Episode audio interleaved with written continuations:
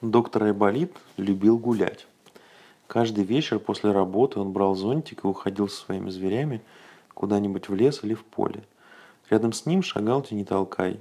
Впереди бежала утка Кика, сзади собака Авва и свинка Хрю-Хрю, а на плече у доктора сидела старая сова Бумба. Уходили они очень далеко, и когда доктор Айболит уставал, он садился верхом на Тени Толкая, и тот весело мчал его по горам и лугам. Однажды во время прогулки они увидели на берегу моря пещеру. Они захотели войти, но пещера была заперта. На дверях висел большой замок. «Как вы думаете?» – спросила Ава. «Что спрятано в этой пещере?» «Должно быть там медовые пряники», – сказал Тени Толкай, который больше всего на свете любил сладкие медовые пряники. «Нет», – сказала Кика, – «там леденцы и орехи». «Нет», – сказала Хрю-Хрю, – «там яблоки, желуди, свекла и морковь». «Нужно найти ключ», — сказал доктор. «Пойдите, найдите ключ». Звери разбежались во все стороны и искали искать ключ от пещеры. Они шарили под каждым камнем, под каждым кустом, но ключа не нашли нигде.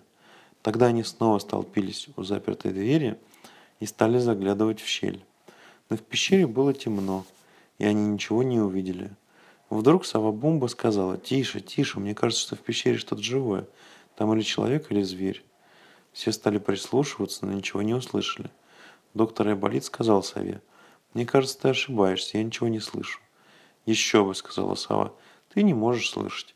У вас у всех уши хуже моих». «Да», — сказали звери, — «мы не слышим ничего». «А я слышу», — сказала сова. «Что же ты слышишь?» — спросил доктор Айболит. «Я слышу, что какой-то человек сунул руку себе в карман». «Вот так чудеса», — сказал доктор. «Я и не знал, что у тебя такой замечательный слух». Прислушайся опять и скажи, что ты слышишь.